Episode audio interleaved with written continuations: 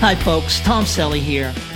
You know, most of my career, I've been involved in helping people get personal and professional breakthroughs.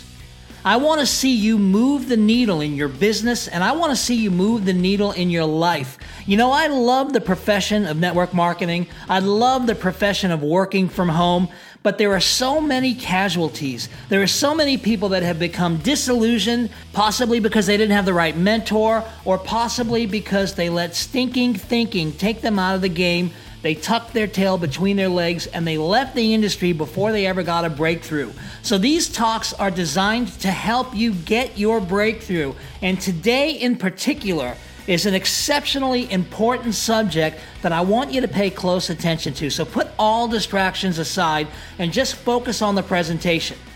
You know, being an entrepreneur requires intense focus. And your ability to stay on task day in and day out is paramount to your success.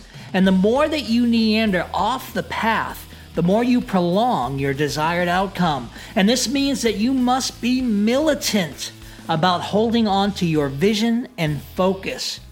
Recently, I did a talk about willpower and forming habits. And in that talk, I proved the point that you only need enough willpower to form a habit. And once the habit is formed, it propels you closer to your desired outcome. And today I want to talk about the most important habit that you need to incorporate into your daily method of operation, and it's called time blocking. And it's the thread that's woven into the tapestry of every successful entrepreneur's story. And you'll find this common thread when you look closer at any individual that's achieved greatness, whether they're a business person, an actor, an athlete, an artist, a scientist, it, it doesn't matter. The thing that makes them great is their work ethic and the time dedicated to honing their craft. Now, you've heard me say many times that you become what you do the most, and this fact means that you must block time each day to practice and hone your skill. I've seen people with less talent than others excel based on work ethic and time invested, while the ones that have the talent remain above average but never attain greatness. Now, there's a big difference between being great and being the greatest, but I digress. Back to the subject of time blocking. Time blocking is a success habit and a life hack that will fast track you if you incorporate it into your DMO. Here's what it looks like say you want to grow your home business, then you've got to be engaged in income producing activities each day. And earlier I did a talk in the series about IPA. Now, the more time that you spend in income producing activity, the more income you'll make. Makes sense, right? So, the smartest way to do this is to block a portion of your day every day to practicing IPA. And there are some other things that I recommend you block time for, which I will talk about in a minute. Now, we all have 24 hours in a day. Assuming that you sleep 8, that leaves 16 hours with which you can make progress, and blocking time will help you prioritize the activities that you need to to bring you to that shiny, happy vision that you dream about. Now, when you block time, it means that nothing short of an earthquake or a catastrophe will get you off task. It means that during your time block, you are off the grid. You're laser focused and you're working at your highest level for that block. It also means that you have contingencies in place to thwart any possible distraction. Here's an example.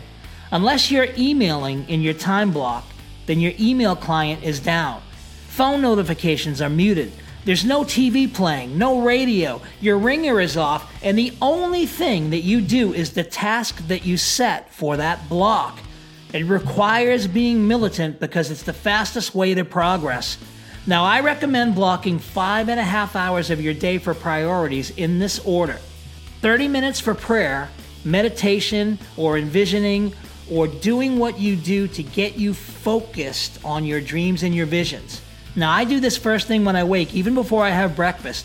I take this time to meditate on the things I want to accomplish, and I use it to prepare me emotionally for whatever tasks I need to accomplish in my day. And after this time block, I make breakfast and I watch some inspirational content while I eat. It could be a motivational video or my favorite blogger or sometimes just fun stuff. Then I catch up on social media, I respond to emails or comments, etc.